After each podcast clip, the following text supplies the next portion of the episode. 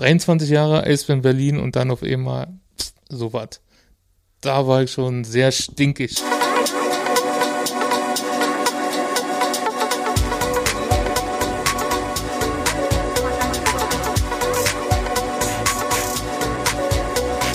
Hauptstadt Eishockey, der Podcast.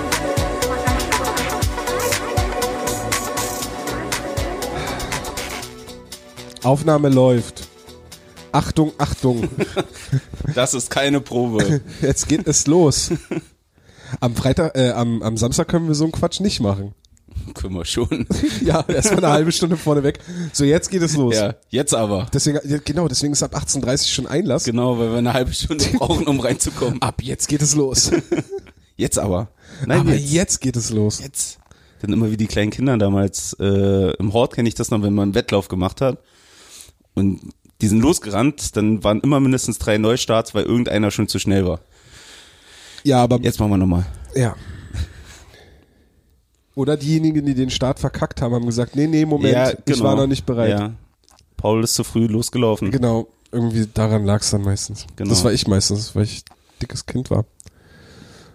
Ich hab, war, war nie schnell. Ja, was soll ich denn sagen? Ich habe beim 100-Meter-Lauf immer das Problem gehabt zu bremsen.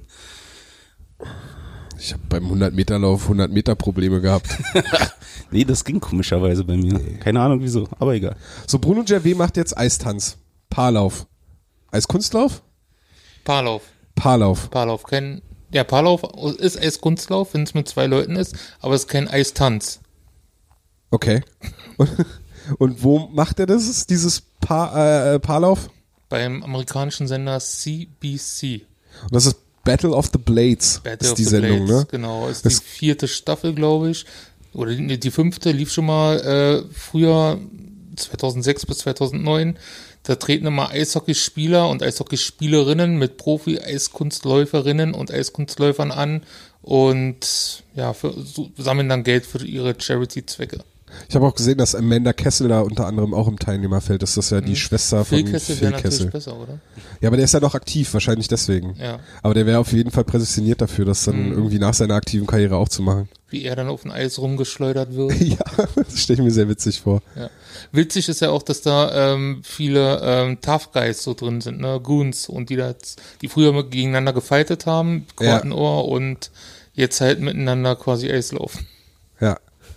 Es gibt, äh, es gibt ja so, also kann ich mir das ungefähr so vorstellen wie diese deutsche Adaption, die hier, glaube ich, auf Sat 1 oder so läuft. Nur, Nee, dass es hier mit irgendwelchen C und D Promis gemacht wird und Das gibt's äh, in Kanada auch nochmal, aber hier ist es dann nur auf Eishockeyspieler und Spielerinnen Ja. und Eiskunstläufer festgelegt. Also Ja, ja. da sind halt keine, keine Schauspieler und so weiter dabei. okay. Ja, damit herzlich willkommen zur 24. Episode des Hauptstadt Eishockey Podcasts. Die Äh, Mario Citaroni-Folge, ne? Ja, ja, ja. Gibt es andere? Nein.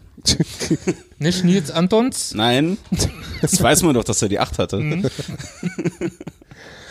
Ähm, ja, nach den ersten vier Spieltagen der äh, DL-Saison 2019-2020 äh, wollen wir mal das erste, das erste Mal Revue passieren und, und auf die Spiele schauen. Was ist uns aufgefallen? Die Eisbären haben anderthalb Spiele gewinnen können. Also ein Spiel nach 60 Minuten, gleich das erste gegen Wolfsburg. Den äh, zweiten Sieg gab es in der Overtime jetzt am letzten Wochenende äh, Freitag gegen die Kölner Haie. Und dann haben sie zweimal verloren, wovon ein Spiel sehr deutlich war, das in Bremerhaven mit 0 zu 5. Und äh, am gestrigen Sonntag äh, in München haben sie sich eigentlich gut präsentiert und äh, dann aber doch, ja eigentlich, äh, warum eigentlich, darauf kommen wir dann später zu sprechen äh, und haben am Ende dann doch 2 zu 4 verloren. Ähm, ja, aber bevor wir auf die Spiele zu sprechen kommen, wollen wir, glaube ich, erstmal über den Heimspielauftakt sprechen. Da gab es einige Neuerungen im Programmablauf der äh, Präsentation. Und äh, vor allem gab es eine Ehrung vor dem ersten Saisonspiel gegen die Grizzlies Wolfsburg. Womit wollt ihr am liebsten starten? Mit dem ersten Spiel, mit der ersten Ehrung. Mit der, nur mit der Ehrung. mit dem Tribute-Video. Ja, das gehört, glaube ich, alles so miteinander zusammen. Ne? Das kann man gar nicht so trennen. Naja, ich würde schon diese ganze, diese Einlaufshow und diese ganze Präsentation vor dem Spiel würde ich schon trennen, weil das ja jetzt immer stattfindet. Und das äh, Tributvideo ja dann doch nochmal was anderes davon losgelöst ist. Ja. Aber ich glaube, Aber mich würde erstmal interessieren, wie geht's dir denn überhaupt? Ich hab's mir die ganze Zeit schon verkniffen. warum? Mir geht's besser als letzte Woche noch. Danke der Nachfrage. Okay. Bitteschön. Grippaler, nee, äh, Virus, was war, äh, Fiebrige Fieber, Erkältung. fiebrige Erkältung war das, meine Oberkörperverletzung. Ja, mir geht's besser. Bis Samstag bin ich wieder fit. Okay, sehr Bis gut. Samstag, äh, bis dahin bin ich Day to Day. Ja. Und dann äh, Samstag bin ich Jetzt dann. bist du auf der Injured Reverse Liste. Ja, und Samstag bin ich eine Game Time Decision und dann werde ich plötzlich aufgestellt und der Gegner sagt, what?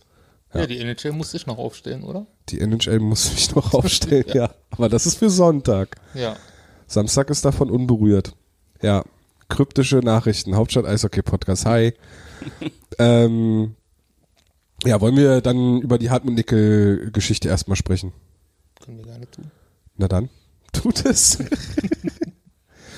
Hartmut Nickel wurde mit einem sehr, finde ich, äh, sehr starken Video vor dem Spiel gegen die Grizzlies Wolfsburg nochmal geehrt, nochmal verabschiedet.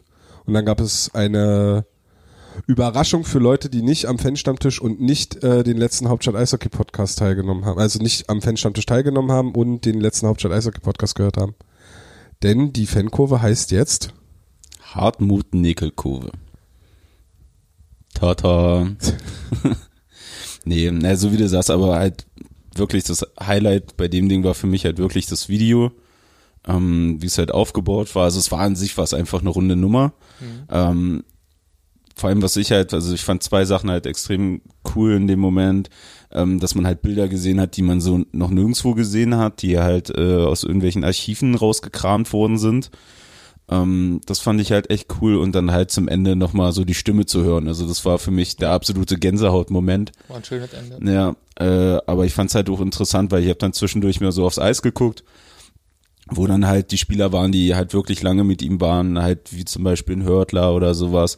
Da hast du halt gesehen, oh, okay, die arbeiten auch. Also das ist für die auch nochmal komisch gewesen. Das war jetzt nicht so ein, ja, wir machen das jetzt und dann ist gut, sondern da hat sich auch so emotional nochmal ein bisschen was bewegt. Das hat man schon mitgekriegt in der Körpersprache. Und ja, also war, ich glaube, so traurig, wie es dann wiederum ist, glaube ich, für die Saison dann nochmal so ein Bam, jetzt geht's los, jetzt ist hier was, was uns die ganze Saison über begleitet und was dann vielleicht nochmal ein bisschen positive Power bringen kann. Äh, nee, also das war echt, war eine schöne Nummer. Ja. Ich fand das Video auch ganz gelungen. Ähm, hatte zwar von einem Bekannten, von einem Fan, der jetzt noch nicht so lange dabei ist, gehört, ihn hat es überhaupt nicht berührt. Er hat ein paar alte Szenen gesehen und dann alles nur diese Jubelszenen und er, er hatte den Eindruck, dass sich das alles wiederholt. Aber da kam mir dann zu Hause, als ich abends zu Hause war, der Gedanke, ja, Moment, wir waren aber quasi immer dabei, die schon länger dabei sind und deswegen haben wir dann einen ganz anderen Zugang Ja. und wir kennen das halt und wenn die Szenen nochmal hochgeholt werden, also ich fand es insgesamt sehr gut. Ja, halt einfach nur über diese Emotionen, wenn du halt da drüber Ja. gehst, sehe ich halt so die Klassiker, die Bilder von der ersten Meisterschaft Mhm. von von 0, äh, ja von 05, wo du dann halt klar Nickel gesehen hast oder halt was er, glaube ich, das prominenteste Bild ist dann halt mit Felski zusammen Genau. bei der zweiten Meisterschaft. Genau, genau bei der ersten und zweiten Meisterschaft war das ja. Ähm, ich sag ja, aber da hast du ja nicht nur das gehabt, sondern ging's ja sofort automatisch, hat man ja selber irgendwelche Bilder im Kopf gehabt, was an dem Abend los war. Also bei mir war dann mit einmal präsent, wo dann alle vor vom Valley standen auf dem Vorplatz und du halt irgendwo den Pokal gesehen hast, weil die da gerade aus dem äh, VIP-Bereich rauskamen. Genau. Was dann da eigentlich für, für eine Riesenstimmung war, das war ja sagenhaft. Ähm, sowas hast du halt sofort im Kopf gehabt. Und klar. Also hat dich das, Video gut getriggert. Ja, also auf jeden Fall. Also ich hab's, ohne Scheiß, ich hab's wirklich selten bei sowas, dass ich Gänsehaut hab. Äh, aber da war echt so ein Moment, vor allem der Ende, das Ende dann halt nochmal so die Stimme zu hören, das war so, wow, okay, krass. Ich fand es auch positiv von der DL, dass die die Szene gleich rausgeschnitten haben und auf ihre Social Media Kanäle gepackt haben. Das war ein Fortschritt. Ja. Ich glaube, den Wiederholungseffekt, den du gerade beschrieben hast, ähm, der kommt daher, also das hat so, so ähnlich hatte ich das auch, weil es waren so ein, zwei Szenen, die so mehrfach, also nicht immer dieselbe Szene wiederholt gezeigt wurde, Aber aber durch einen Cut halt genau, genau. Ja. Und dadurch hatte man so den Effekt, so dass man das schon gerade eben schon mal gesehen hatte. Ähm, jetzt, wo du das gesagt hast mit viele Jubelszenen, kann ich das sogar ein bisschen nachvollziehen. Aber grundsätzlich fand ich das eigentlich auch sehr gut gelöst. Vor allem auch der Beginn mit den alten Szenen noch vom, vom DDR-Eishockey. Ja, der, und der angefangene, angesprochene Fan, liebe Grüße an Chris, der hat halt gesagt, er hätte mehr gern von den DDR-Szenen, also dass das so komplett aufgebaut wird wie so eine Biografie. Ja, okay, ja, kann ich Weil nachvollziehen. das war irgendwie nur DDR und dann ab 2005. Ja, Ja, okay, das dazwischen hat ein Mhm. bisschen gefehlt. Aber im Endeffekt geht's ja auch darum, was, wo, wo er nun auch für steht, was halt so die Erfolge angeht und die waren ja eigentlich erst seit 05 da. Mhm. Und also vom Prinzip her, wie gesagt, ich fand's, ich fand's echt gut. Also das, das wirklich äh, schönste Bild, was ich fand, das war wohl, das hatte ich mir irgendwie mitgekriegt, war das mal so eine Promo-Geschichte äh, für die Arena ähm, wo er dann halt vor, vor der Arena auf dem Vorplatz da noch ist, sich hinkniet und dann, also so abkniet und dann halt in die Kamera so reinguckt. Das fand ich halt schon irgendwie von der Symbolik kannst du halt so sagen, so diese, er guckt jetzt auf uns herab und passt auf und Papa Bär ist am Start. Ähm, das fand ich halt schon echt, also das war auch so ein Wow-Moment. Das war echt cool. ja. Und das Abschließende, was du eben auch gesagt hast, mit dem, mit dem Satz nochmal, mit dem Zitat nochmal die Stimme zu hören und äh, wie das da eingearbeitet war, das hatte schon was äh, sehr Rührendes und, und was dann auch viele Leute, glaube ich, einfach nochmal so getroffen hat, die äh, egal wie nah und, und wie viel Umgang sie mit Hartmut Nickel halt hatten, äh, nochmal irgendwie getroffen hat und, und berührt hat. Äh, es war schon sehr gut. Und dann halt diese, ich sag mal, halbe Überraschung, wie, wie eben schon gesagt, dann die Kurve dann halt in Hartmut-Nickel-Kurve umzubenennen oder zu benennen, weil bisher hatte sie ja an sich keinen Namen, äh, hat das Ganze nochmal abgerundet, finde ich, und, und äh, ist einfach dann auch ein würdiger Umgang mit äh, der, mit, mit einer Legende dieses, dieses Vereins und dieses Clubs halt dann letztlich am Ende. Ja. Äh, ja, und dann vorher äh, gab es ja jetzt so ein paar Veränderungen im Rahmenprogramm. Es gab äh, neue Videos. Es gab ähm, eine neue Einlaufshow. Es gibt einen neuen Ort, wo die Spieler reinlaufen. Äh, es gibt jetzt Hinweise, man möge doch bitte den Puck besser beobachten. Äh, das hatten wir, glaube ich, aber beim letzten Ja, Mal auch schon. schon Also, aber wir ja, haben sie ja. jetzt da das erste Mal gesehen. Genau. Ähm, wie fandet ihr so allgemein diesen Einstieg, der dann dazu, also der zu dem Spiel hinführt? Hm, weiß nicht. Sind wir, also, oder sind wir vielleicht sogar die falschen Leute? äh, Das habe ich im Nachhinein. Ja, das, das wahrscheinlich auch, ja. Nee, nee, sowieso, gerne, egal welches Thema. Ähm, nee, äh, im Nachhinein äh, habe ich so überlegt, äh, es ist dieses, gerade jetzt sage ich mal, dieses Hype-Video, was dann direkt vorher läuft, bevor die Spieler aufs Eis kommen. Soll, ist das Video eigentlich an diejenigen gerichtet, die sowieso jedes Mal kommen? Oder ist dieses Video eher an die gerichtet, die unregelmäßig da sind? Weil ich glaube, jemand, der das Video das zweite Mal, das dritte Mal sieht, der wird davon eh nicht mehr berührt. Also die, das aktuelle Video, das hat mich gerade zu Beginn auch eher an eine Bild-Zeitungskampagne erinnert, als äh, an so ein Eishockey. Also du bist kein Berliner, dieses Ding halt. Ähm, das hat mich nämlich am Anfang eher an diese Für euch-Kampagne erinnert, von, von dieser großen Zeitung. Äh, hat sich dann aber davon auch wieder gelöst. Aber ich weiß nicht, also so richtig diesen Effekt, dass es jetzt so ein, boah, jetzt bin ich aber richtig als Fan so richtig heiß, dass dieses Spiel losgeht und ich will jetzt diese Mannschaft, das hatte ich, also hat dieses Video erstmal nicht ausgelöst. Ja, diese, ich glaube, was du meinst, halt so diese Dynamik an Bildern, ähm, fand ich halt die, die, das Video vom letzten Jahr schon irgendwie ein bisschen besser, Ja. weil das schneller geschnitten war, das kam bam, bam, bam, bam. Ähm, ist nicht, also wo ich das Video das allererste Mal gesehen habe, und das war ja nun auf dem, äh, auf dem Würfel, und ich da erstmal äh, die, die weiblichen Fans sehe, wie die sich dann anfangen auszuziehen, habe ich mir gedacht, oh, oh, oh, oh, was denn jetzt? Was denn jetzt? So merkwürdiger Anfang. Ähm, ja, das finde ich, glaube ich, nicht ganz so glücklich gemacht. Hätte man irgendwie ein bisschen anders mixen können.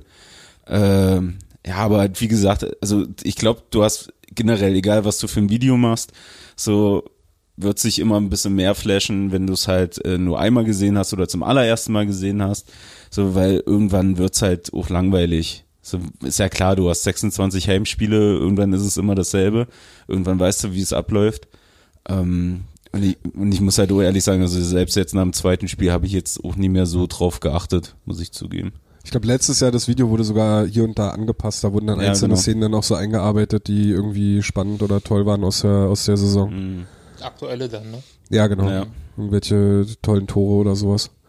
Oder Checks wurden dann da so eingearbeitet. Ja. Ähm, ansonsten fand ich jetzt so diese ganzen Informationsvideos und so, ich weiß nicht, wie ihr das seht, aber ich hatte so ein bisschen das Gefühl, also es hat halt immer so ein bisschen, man versucht da mit NHL-Flair zu arbeiten oder sich von der NHL inspirieren zu lassen und das so umzusetzen, wie man das vielleicht von dort kennt.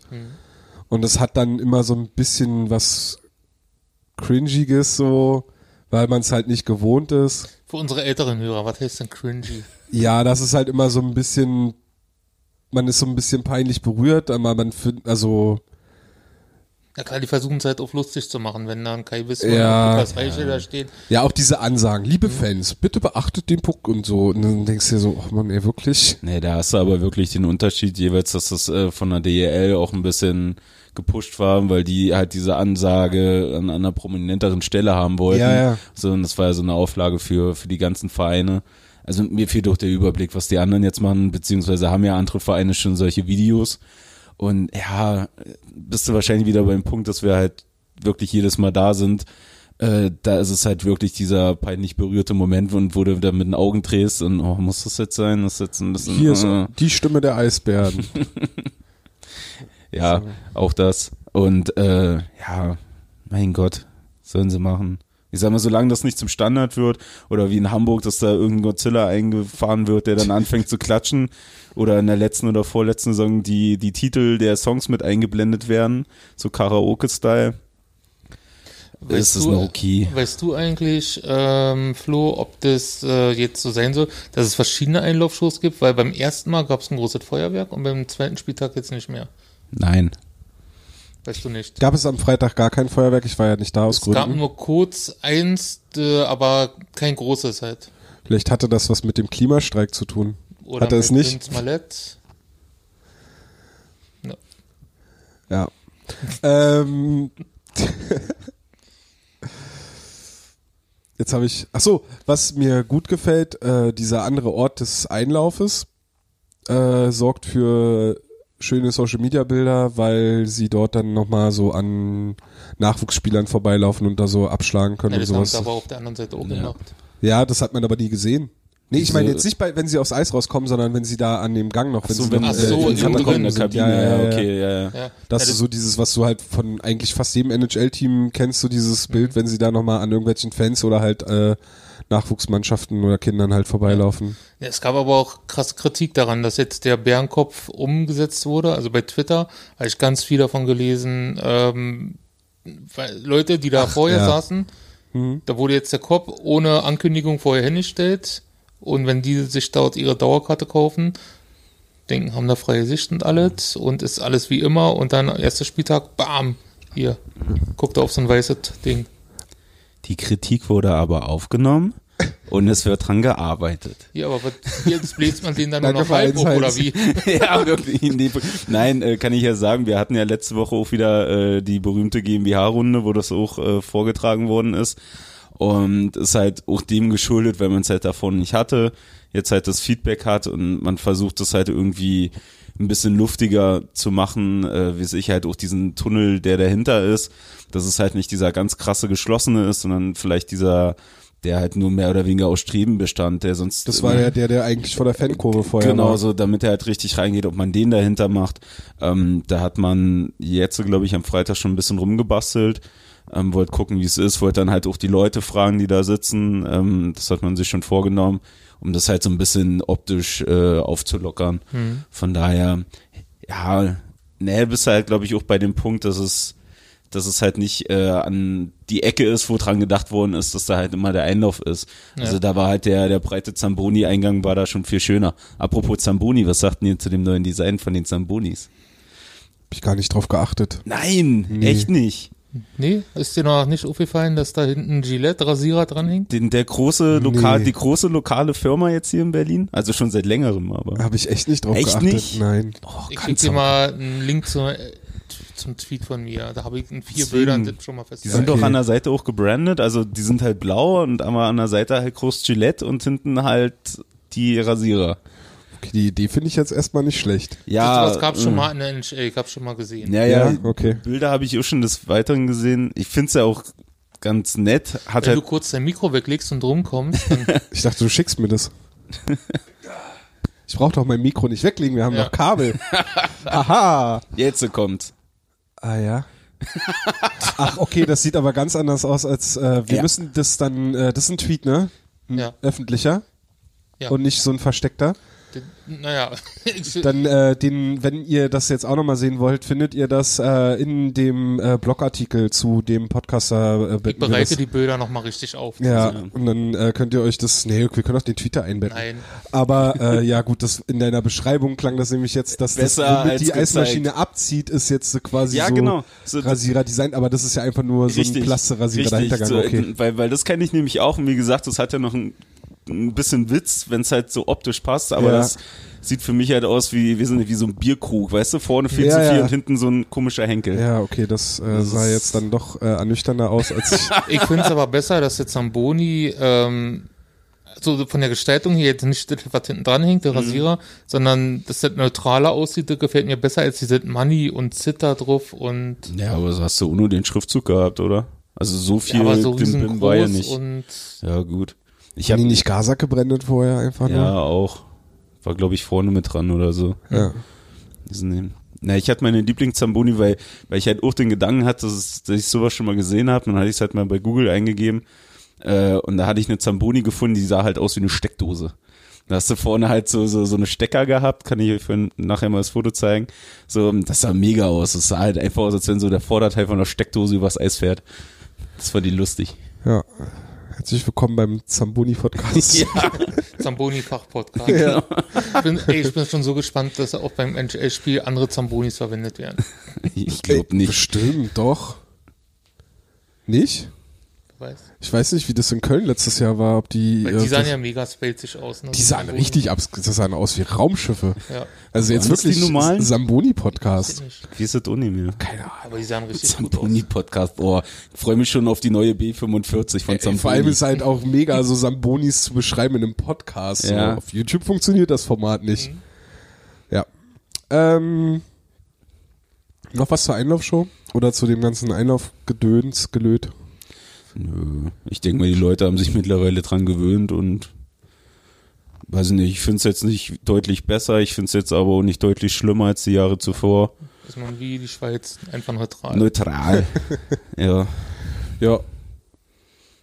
Ähm, lass uns das mal jetzt gleich machen, bevor wir zu den Spielen kommen. Diese Veränderungen äh, des Einlaufs und auch ähm, die Der, auch der Flexbande. Genau, das wollte ich gerade sagen, auch dass die Flexbanden ja jetzt eingebaut wurden, Mhm. was ja gerade in den Rundungen, in den Ecken äh, zur Folge hat, dass dort die äh, Plexiglasscheiben oder die Scheiben halt dünner sind oder schmaler, sagen wir schmaler. Schmaler an der und dadurch ja. mehr äh, Streben zur Verfügung sind, äh, erschwert ja auch die Arbeit für dich als äh, Fotograf. Nein, nicht nur für mich, für alle Oder für, Fotografen. für ja, Ja. aber weil du jetzt der einzige Fotograf in dieser Runde bist, habe ich Mhm. jetzt direkt dich angesprochen, aber für euch Fotografen erschwert es ja die Arbeit. Äh, gibt es noch was, was euch da noch so die Arbeit erschwert? Ja, also, also um mal einen Unterschied zu erzählen, bisher waren die Scheiben einfach irgendwie nebeneinander und jetzt sind die in der Mitte äh, zwischen den Scheiben nochmal miteinander verbunden. Äh, da hast du schon mal weniger Platz zum Gucken, also um ein weitwinkliges Bild zu kriegen. Dann sind genau in den Rundungen jetzt nochmal extra Streben, weil da auf beiden Seiten der Gegenkurve Türen sind. Sind ja auch auf der Fernkurve sind ja beides Türen, ne? Ja. Also du hast jetzt in alle vier oder vier Rundungen sind jetzt Türen. Und da sind jetzt nochmal extra Streben. Und wo vorher drei, vier, sogar fünf Fotografen stehen konnten, haben jetzt nur noch maximal zwei ein gutes Bild. Und was jetzt noch dazu gekommen ist, man darf jetzt nicht mehr auf der einen, auf der einen Seite stehen, weil da jetzt so ein riesen Sponsorensessel steht und da hatte ich jetzt beim zweiten Spieltag äh, anderthalb Drittel fotografiert und wurde dann unter Androhung von Security ähm, weggeschickt. Und das ist mir in 23 Jahren Eisbären Berlin noch nie passiert. Dass dir Security angedroht gedro- wurde? Ja. 23 Jahre Eisbären Berlin und dann auf einmal so was. Da war ich schon sehr stinkig. So Flo, als äh, Vertreter der Ich äh, Eisbären Berlin. GmbH ähm, möchten wir natürlich auch ähm, Ich werde diese Kritik mitnehmen und vortragen. Das ist wie so ein richtiger Bundestagsabgeordneter. Ja, genau. Das nehme ich mal mit nach Das nehme ich Berlin. mit. Genau. Wir hören Sie an, dafür bin ich hier. Das Problem ist uns bekannt, wir arbeiten dran. Ja, genau. Danke für Ihr Feedback. Das kann ja sein, dass aber allgemein das, äh, das Sichtfeld verkleinert wird durch die Streben und dann nochmal 50 Prozent der Stellen wegfallen, Ja. weil zwei Leute auf dem Sponsorensessel sitzen. Ja, ja Und, und die größte Unlogik ist ja, am ersten Spieltag standen sogar drei Fotografen vor den Sponsorensessel und wenn ich da alleine stehe, dann stellt die da anscheinend und wird dann mit Security-Verweis weg. Ja, sag, wir, Also, hatten, wir hatten ja vorhin, bevor wir aufgenommen haben, hatte ich es ja schon gesagt, also ich finde das super, super albern. Ich sag mal, vor allem, das ist ja jetzt kein stinknormaler Sessel, das Ding ist ja aufblasbar und Nee, keine das Ahnung. Holz, das kommt ja von diesen Oder, oder Sponsoren. Holz, ne, ist ja wurscht. Aber ja. auf jeden Fall ist das Ding halt riesengroß, so das würden manche nicht mal in ihre Wohnung kriegen. So, das ist ja ein riesen Oschi. Und Manche? viele, weiß ich nicht, ich, ey, ich bin jetzt bei der GmbH, also, Also in der Wohnung, hier im Wohnzimmer könnte er stehen, aber er würde durch keine Tür Das kommen. Ja. der, der, der wär- wäre das Wohnzimmer. Der, ja, naja, du, ich hab jetzt ein Schloss, ich habe so eine doppelflügige Tür. ach ja, stimmt, du bist jetzt Weißt bei der? GmbH Genau. ja. Deswegen mein Büro ist Wir die, ist in die Main Lobby. So. nee, aber ich sag, ich finde ich finde es halt einfach super albern, weil das Ding steht ja eigentlich nur da. So, was ich vorhin meinte, so wenn das natürlich, wie es ich jetzt hier, zweiter Powerbreak, bla, gesponsert bei Schieß mich tot, die Firma, die das macht, und dass man da natürlich jetzt keine Fotografen davor, weil das Ding auf dem Cube ist, alles cool, geht man zwei Meter zur Seite, alles schön. So, aber wenn das Ding halt wirklich nur da steht und nichts anderes hat und die anderen, die ja da drauf sitzen, auch hoch genug sind, über jemanden rüberzuschauen, äh, ey, komm, wen stört's? Also und von Anscheinend die beiden Leute, die da drauf sitzen. Ja. Also, also vor allem, Gab es denn von den beiden Beschwerden oder kam das einfach nur von dem Security-Menschen, der ja, dann... da kam ja nicht mal von der Security, sondern aus der Geschäftsstelle kamen dann hochrangige Mitarbeiter auf mich zu. ah, okay, Ja. weird. Ich möchte jetzt auch keine Namen nennen, um vielleicht irgendwas zu verschlimmern oder so.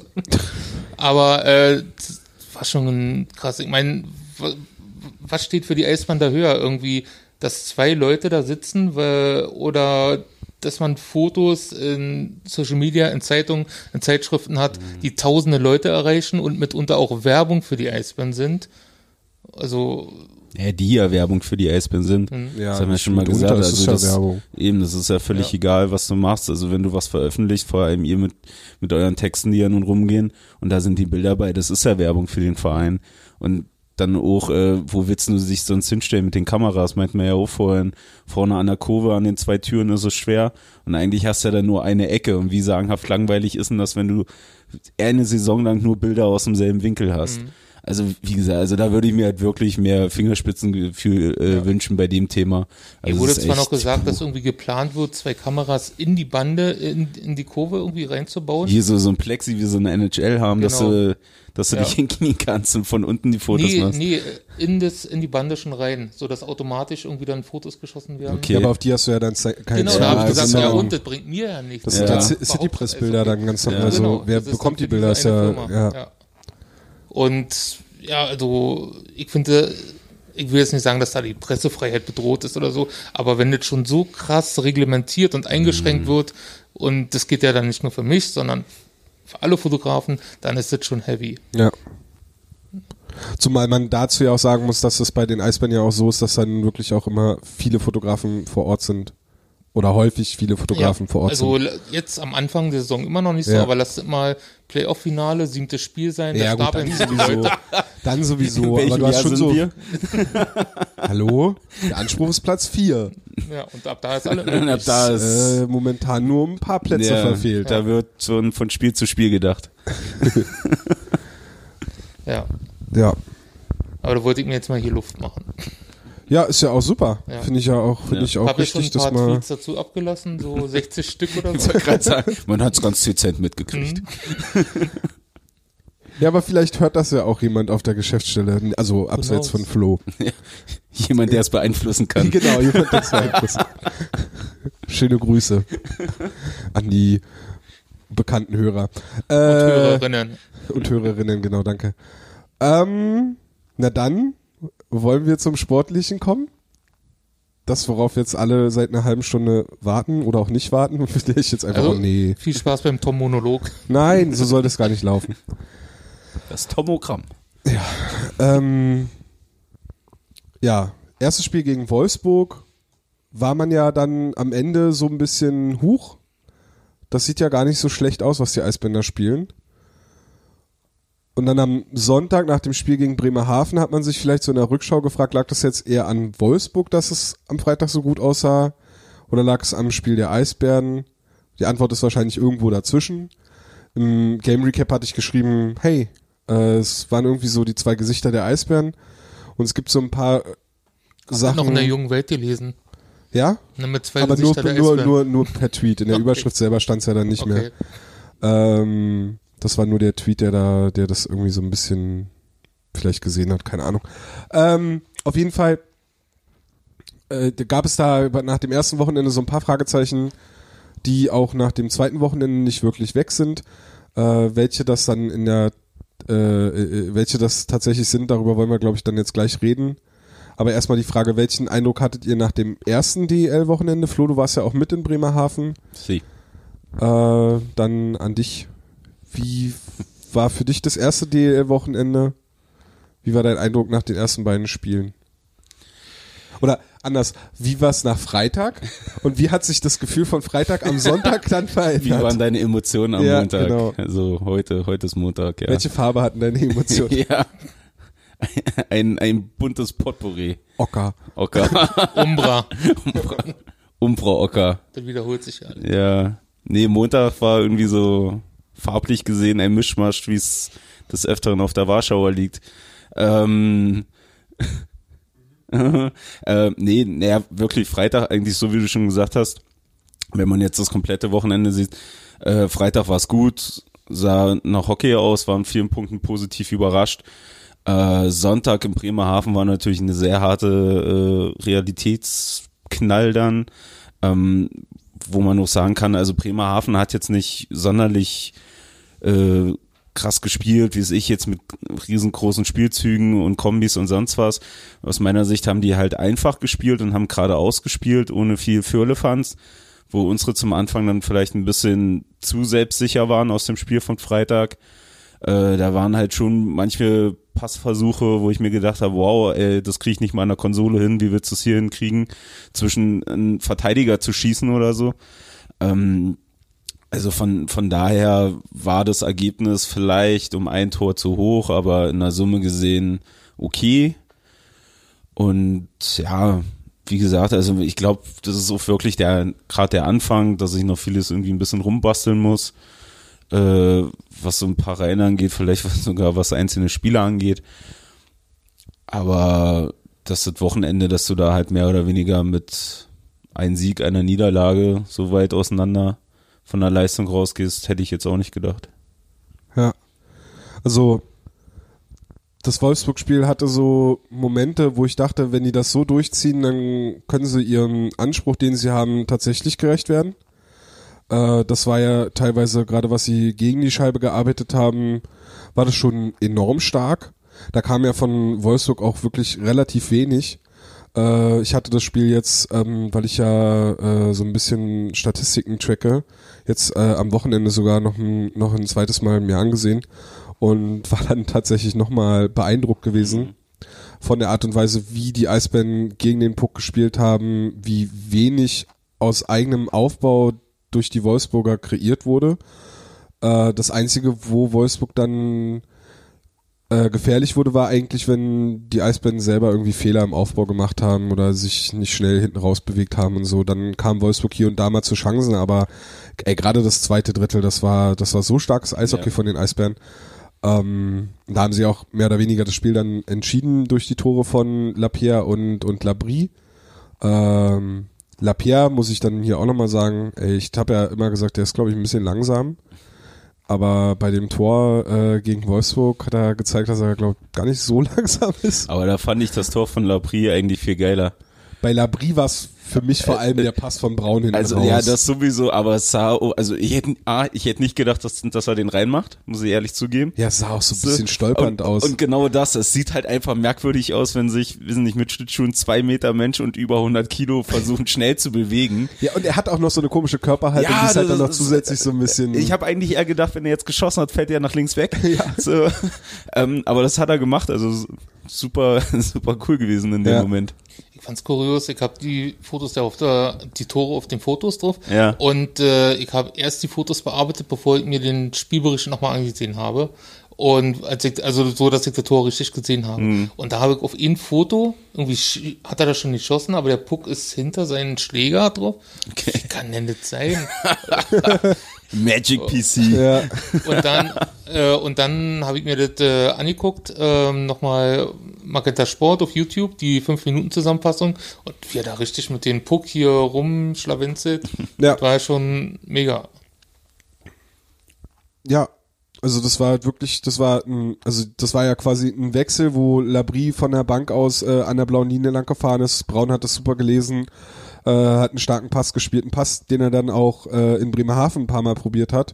Äh, nur dann da dort halt mit weniger Erfolg eher, wo es dann dort eher zu Puckverlusten geführt hat, äh, wo wir dann auch bei dem Spiel in Bremerhaven sind, was relativ einfach zusammenzufassen ist. Bremerhaven hat äh, viel mehr selbst versucht zu spielen ähm, und, und versucht viel mehr selbst für das Spiel zu machen. Eigentlich das, wofür sie, seit sie in der DEL sind, bekannt sind, dass sie sich eben nicht wie so ein wie, wie, wie so ein vermeintlich kleines Team hinten reinstellen und ja, okay, wenn wir mal eine Chance haben zu kontern, machen wir vielleicht auch ein Tor, sondern Bremerhaven versucht ja eigentlich permanent selber auch das Spiel mitzugestalten äh, und damit hatten die Eisbären riesige Probleme, haben keinen wirklich guten Aufbau hinbekommen und ey, haben eigentlich alle Tore verdient kassiert. Also ich finde nicht mal, dass es in der Höhe zu hoch war. Ich finde, es war 5-0, war vollkommen in Ordnung. Vielleicht hätten die Eisbären 1 machen können. Aber Bremerhaven hat da überragend gespielt und äh, das war schon, das war dann schon so das zweite Gesicht, wo was wir, glaube ich, auch äh, in der Saisonvorschau schon mal angesprochen hatten. Die Frage ist halt, wie reagieren die Eisbären, wenn sie halt Druck bekommen, wenn sie halt nicht frei rausspielen können, wenn sie nicht selber ihren Druck die ganze Zeit kreieren können, sondern wenn sie sel- wenn sie damit konfrontiert werden und und und darauf eine Antwort finden müssen. Und äh, bisher finde ich in den vier Spielen gab es da noch keine wirkliche Antwort. Bisher haben sie da immer Probleme mit bekommen. Äh, können wir auch gleich aufs zweite Wochenende rübergehen, weil am Freitag war es genauso. Köln hat am Anfang brutal viel Druck gemacht und von den Eisbären kam da nicht viel. Ähm, klar gehört es halt auch dazu, dass der Gegner, also es, man muss dann immer auch sagen, der Gegner macht es gut, aber ich erwarte da schon im Saisonverlauf, klar, also ich sag jetzt nicht, oh, jetzt nach vier Spielen, die müssen das jetzt schon so machen, sondern ich erwarte schon, gerade jetzt auch, weil es ein neuer Trainer ist, ähm, aber ich erwarte da schon im Saisonverlauf, dass da irgendwann ein Plan B entsteht, der darüber hinausgeht, wenn der Gegner viel Druck ausübt, machen wir mehr als nur einfach die Scheibe über die Bande rausschippen und dann den Gegner neu aufbauen lassen und vielleicht können wir in der neutralen Zone den Puck gewinnen oder so. Weil, wie ich ja eben schon gesagt habe, ich äh, track ja Zone Entries und Zone Exits äh, in dieser Saison. Um das kurz zu erklären, Mit bevor. der Zone. Ja, genau.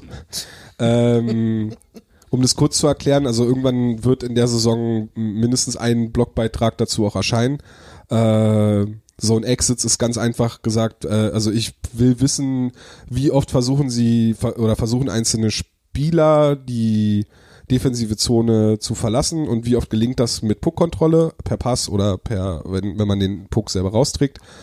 Und äh, dasselbe halt für äh, das Eintreten in die offensive Zone. Ja. Äh, und da auch genau dasselbe, wie oft versucht man es, wie oft passiert das äh, mit Puckkontrolle. Und Konstantin Braun zum Beispiel macht mich da wahnsinnig. Weil kein anderer Spiel, also jetzt auch das Paar mit Kettemer, was wahrscheinlich auch daran liegt, dass sie häufig in Situationen äh, im, im Defensiven zum Einsatz kommen, also häufig nicht den Puck haben. Aber kein anderer Spieler haut die Scheibe so oft un, also jetzt zumindest in den vier Spielen, die ich bisher gecheckt habe, so oft unbedrängt einfach gegen die Bande raus in die neutrale Zone. Der Gegner hat wieder Puckbesitz und kann wieder neu aufbauen. Und gleichzeitig gelingt Konstantin Braun aber so Pässe wie halt der auf Labrie oder halt auch äh, gegen, gegen Köln oder München, bin mir gerade nicht ganz sicher, hat er auch so ein, zwei so eine Pässe gespielt. Also das, da ist immer so dieses riskante und dann auch dieses, ah, zu einfache halt einfach nur, ich mach den jetzt raus und dann ist, ich habe dann damit nichts mehr zu tun erstmal. So, das macht mich wahnsinnig, wenn ich das tracken muss. Ähm, und wie gesagt, ich äh, erwarte, dass da im Laufe der Saison irgendwie eine andere Antwort drauf zu finden ist, als nur dieses Rausschießen und wieder verteidigen müssen.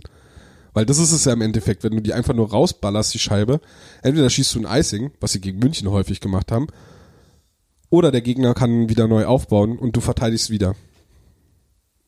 Und wenn du permanent verteidigst, dann kannst du keine Tore schießen. 5 Euro Phrasenschwein. Ich wollte gerade sagen. Es fehlt jetzt noch, dass du sagst, Angriff ist die beste Verteidigung. Ist Das äh, sowieso. ja. Wollt ihr noch was zum, zum, zum ersten Wochenende äh, sagen? Fällt euch da noch irgendwie was ein? Nee. Nö. Dann äh, der große Aufreger am zweiten Wochenende war, dass äh, PC Labrie im Spiel in München keine Strafzeit bekommen hat. Das wird vor allem Hannes sehr aufregen, weil Hannes äh, beim ersten Heimspiel oben auf der Tribüne zu mir sagte, äh, er will sein Geld zurück, wenn Labrie nicht mindestens eine Strafzeit pro Spiel bekommt. ähm, Er gibt sein Geld zurück, was er verdient. ja, genau. äh, ansonsten, genau. Köln hatte ich ja eben schon angesprochen, mit viel Druck zu beginnen und dann äh, haben die Eisbären da in Overtime gewonnen. Ich versuche gerade zu überlegen, wo ich da hin wollte jetzt gerade. Achso, äh, vor dem Spiel in Köln haben die Eisbären ja, also hat das Trainerteam um Sergio Baum ein paar Reihenumstellungen gemacht. Und eine davon, auf die würde ich gerne genauer zu sprechen kommen. Und zwar haben wir in der Vorbereitung noch darüber gesprochen, dass wir irgendwie erwarten, dass bei Leo Pföder bald der Knoten platzt. Und ich glaube, dass der jetzt geplatzt ist, und zwar in der, an der Seite von Maxime Lapierre und Lukas Reichel. Weil die beiden Spiele, die er jetzt am Wochenende gemacht hat, gegen Köln und gegen München, waren meiner Meinung nach die beiden besten Spiele bisher von Leo Pföderl im Eisbären-Trikot. Seht ihr das ähnlich? Ja, naja, auf jeden Fall, wo er präsenter war, wo du ihn öfters gesehen hast. Also, ja, äh, wir haben ja eh schon gesagt, so äh, die, die Kombi mit Lapierre und äh, Reichel ist schon sehr interessant. Ja. So, ähm, dann da halt den, den Bayern noch mit dazu. Es ist generell, finde ich, das eine sehr interessante Kombi. Ähm, aber es stimmt schon, also er war wirklich präsenter, du hast ihn mehr gesehen als zuvor. Wissen nicht, ob der jetzt so sagst, jetzt ist er angekommen, jetzt weiß er, wie er, wie es hier läuft und alles schön. So, keine Ahnung. Aber ich glaube, ja, jetzt könnte es dann halt mal langsam losgehen und gestern beim Spiel in München hat er es ja gezeigt gehabt. Genau, hat er sein, Tor. sein erstes Tor geschossen im Eisbären-Trikot. Beinahe sogar zwei, das gut, ich meine, das eine war halt nun tatsächlich hoher Stock. Ja, ganz dezent von einem halben Meter. Ja, vor allem, So, wenn Hager schon nach oben greifen Ja, muss. ja. Ich hab's, ich hab's dann nur so nebenbei gesehen, weil ich mich dann schon fertig gemacht habe, weil ich zur Arbeit musste und höre halt nur Videobeweis. Ich so, okay, trete mich um und sehe den Stock nur und denke mir, äh, warum geht ihr zum Video? Ja, Also, hey, das sehe ich doch. Aber okay. ich fand schon sehr witzig, als äh, Föder quasi dann so abgedreht hat und äh, die Kamera hat perfekt Hager einget- äh, eingefangen und Hager hat schon so geguckt, so, na, das wird, das wird nicht durchgehen so. Und Föder hat nur so mit den Schultern gezuckt, das fand ich schon sehr, sehr witzig. Ähm, aber auch auch in dem Spiel war Pföder sehr präsent, auch in der Reihe. Und äh, ich habe es ja auch da im Game Recap geschrieben. Hauptstadt-eishockey.com könnt ihr nachlesen. Ähm, dass Reichel natürlich äh, durch seine Kreativität in der Reihe hervorsticht und äh, durch seine Art, also er spielt ja auch nicht wie ein 17-Jähriger. Ich glaube, das ist jetzt mittlerweile auch jedem klar, dass das Einzige, was bei ihm an einen 17-Jährigen erinnert, ist das Gitter. Wird er jetzt schon von der NHL gejagt? Ja, der wird von der NHL Wie viele gejagt. Scouts sitzen, sitzen eigentlich für jedes Spiel auf der Tribüne? Also im Zwei. Spiel, nee, also beim Spiel im Wellblechpalast äh, gegen Pardubice waren auch schon vier da. Ja, ja. Unter anderem von Detroit und Oh, Ottawa. Ottawa, genau. Hattest du nachgefragt gehabt, Mhm. als ich neben dir stand und eine Antwort war Ottawa und eine Ja. Antwort war Detroit. Du hast dir Ottawa gemerkt, ich Detroit. Genau. Und Ottawa habe ich mir auch nur gemerkt, weil es absolut null überraschend war, dass die sich gute Spiele angucken, weil äh, andere Optionen haben die in, in naher Ja. Zukunft nicht. Aber ist normales Scouting. Ja, also Ja. und Jeder, jeder Spieler unter 18 wird gescoutet, so ist es nun mal. Ja und Lukas Reichel ist auch nun ein Spieler, der tatsächlich interessant ist. Ähm, ist also die werden jetzt nicht mit jedem 0815 Talent, äh, werden äh, nicht mit bei jedem 0815 Talent werden die sich bei der äh, Saisoneröffnungspressekonferenz hinstellen und sagen oder hinsetzen und sagen, wir möchten aus diesem Spieler einen Erstrunden Draft Pick machen. Hm. das macht man ja nur mit Spielern, die tatsächlich auch schon, wo, wo das irgendwo realistisch erscheint, dass die das werden könnten. Und Aber die sind auf einem guten Weg. Also gerade mit Maxime Lapierre, die, das Du gefällt mir super. Ich habe jetzt vom gestrigen Spiel gegen München das Spiel gesehen, aber ich habe gesehen, wie einmal ähm, Reiche den Puck verloren hat, aber sofort hinter ist und so mit seiner Schlagsigkeit und den wieder erobert hat und hat mich Ja. schon imponiert. Ja, gestern hatten sie auf jeden Fall zwei Szenen, wo sie, wo sie echt gute Torchancen hatten. Aber wo ich Reichel ja auch einmal Ja, ja, so ganz knapp ich, rüber genau, geschossen genau. Auf, auf einer Vorlage von Lapierre. Ich, ich wollte gar nicht Nee, nee, widersprechen, alles ich meine nur, Reichel hatte einmal diese geile Chance, wo, er, wo er beinahe sein erstes Tor geschossen hätte. Eben, und, und so eine Möglichkeiten waren ja schon noch schon äh, am Freitag, hast du schon am Sonntag gehabt, am, am Gegen Freitag Köln zum hätte er beinahe in der Overtime das Tor geschossen. Genau so am, am Freitag halt schon beim, beim ersten Heimspiel halt, wo ich, äh, was ich sagen wollte, wo ich aber am meisten gestaunt habe und wo ich gedacht habe, wow, okay, vielleicht schenken sie ihm wirklich das Vertrauen, wo er halt in, äh, gegen Köln in, in einer Overtime gespielt hat, also beim 3 gegen Ja. 3 und er war mit auf dem Eis, ich so, wow, okay, krass. Ja. Also nicht kein Standard mehr, sag ich mal, in Berlin gewesen zuletzt. Nee. Da vergisst man dann auch schnell, dass er in Bremerhaven im dritten Drittel gar nicht zum Einsatz kam. ja, genau. ähm, aber vielleicht war das auch eine Coaching-Entscheidung, weil Aubin da nicht mit ihm zufrieden war mit den Einsätzen oder so, keine Ahnung. Aber äh, ja, fand ich, da fand ich so ein bisschen komisch. Aber äh, zu, zu Reichel, was mir, was mir da auch sehr gut gefällt, ist genau das, was du gesagt hast. Dieses, dass er immer wieder beißt und, und versucht, sich die äh, Pucks da zurück äh, zu erkämpfen.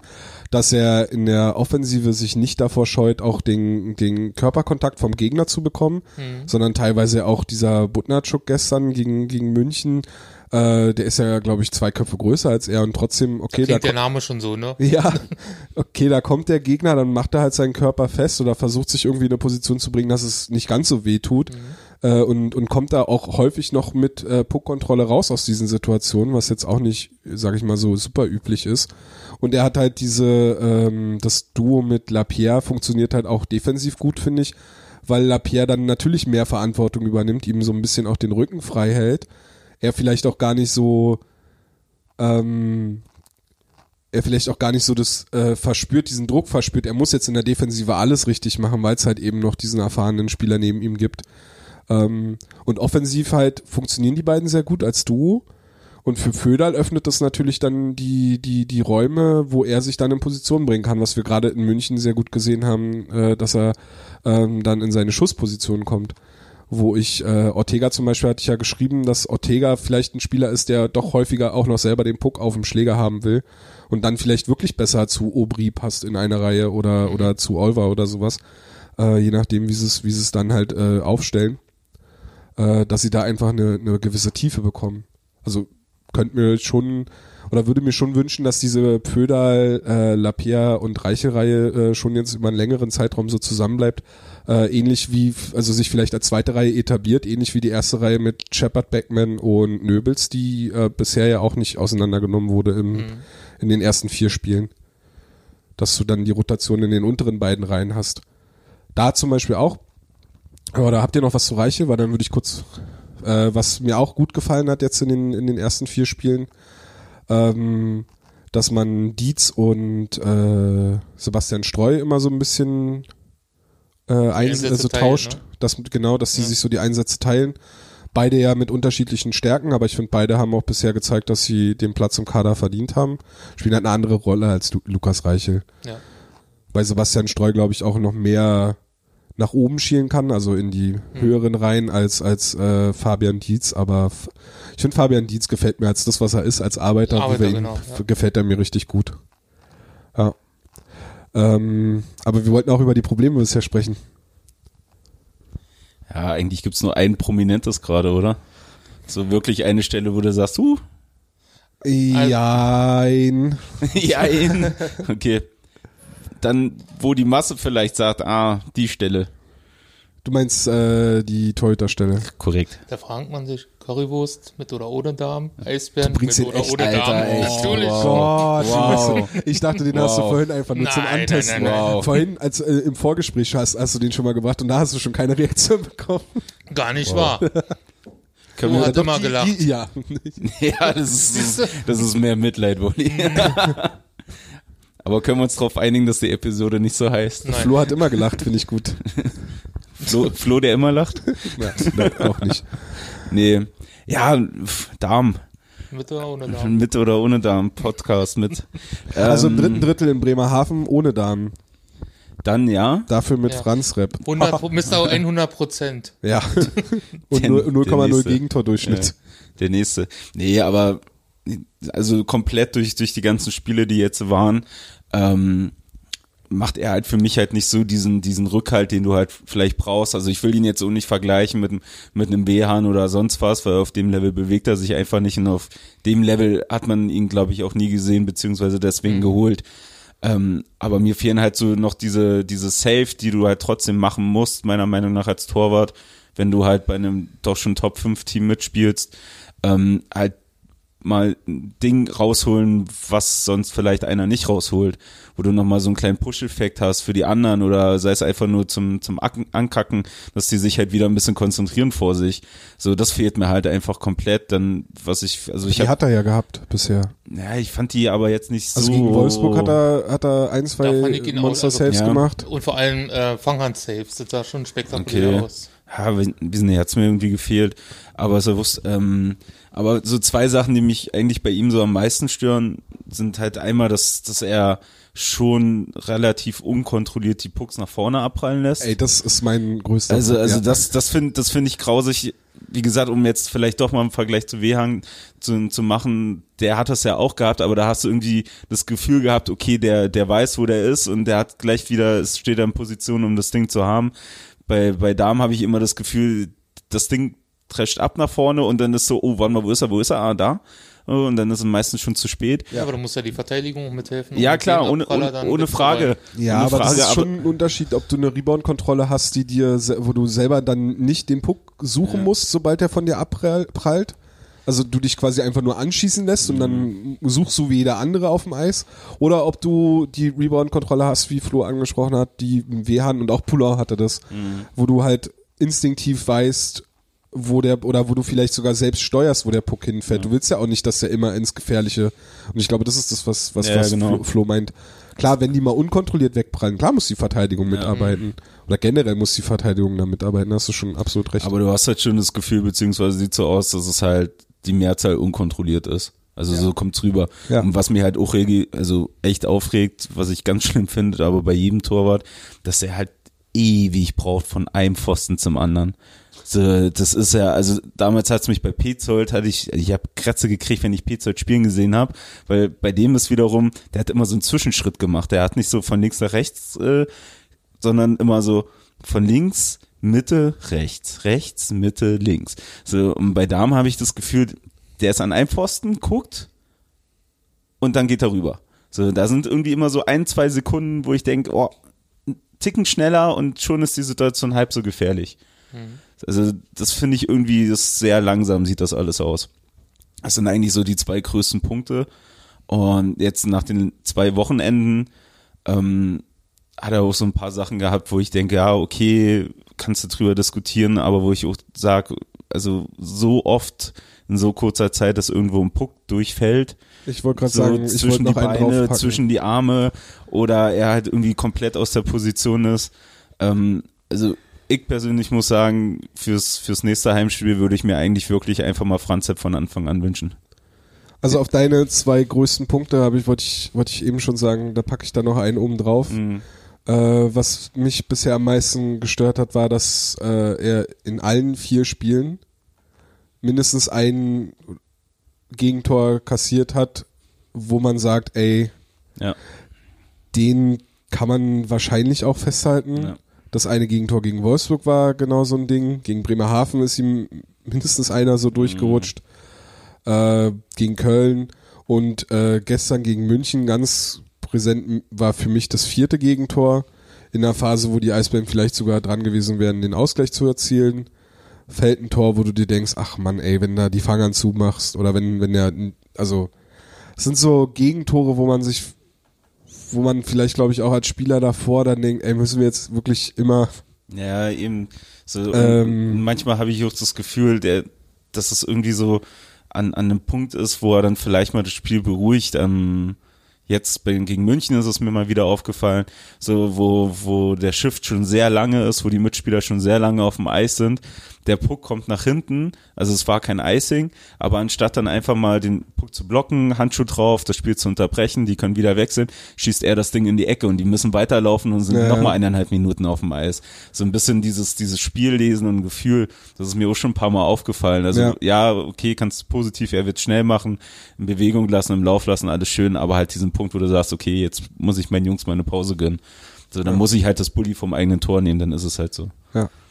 Was man aber auch dazu sagen muss, er war nicht schuld an den Niederlagen in Bremerhaven und er war nicht schuld an der Niederlage gegen München.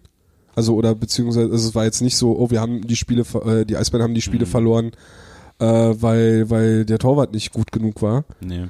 Es war jetzt halt tatsächlich so, dass man, aber es waren halt so, bei jedem Spiel waren halt so, waren, war halt ein Gegentor dabei, wo man sagt, ey, den kann man durchaus festhalten.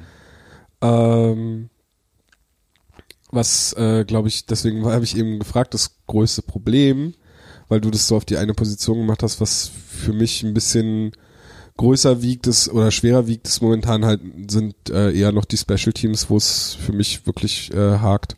Sind die not so special? Die sind not so special, genau wie das äh, zweite Game Recap der Saison heißt.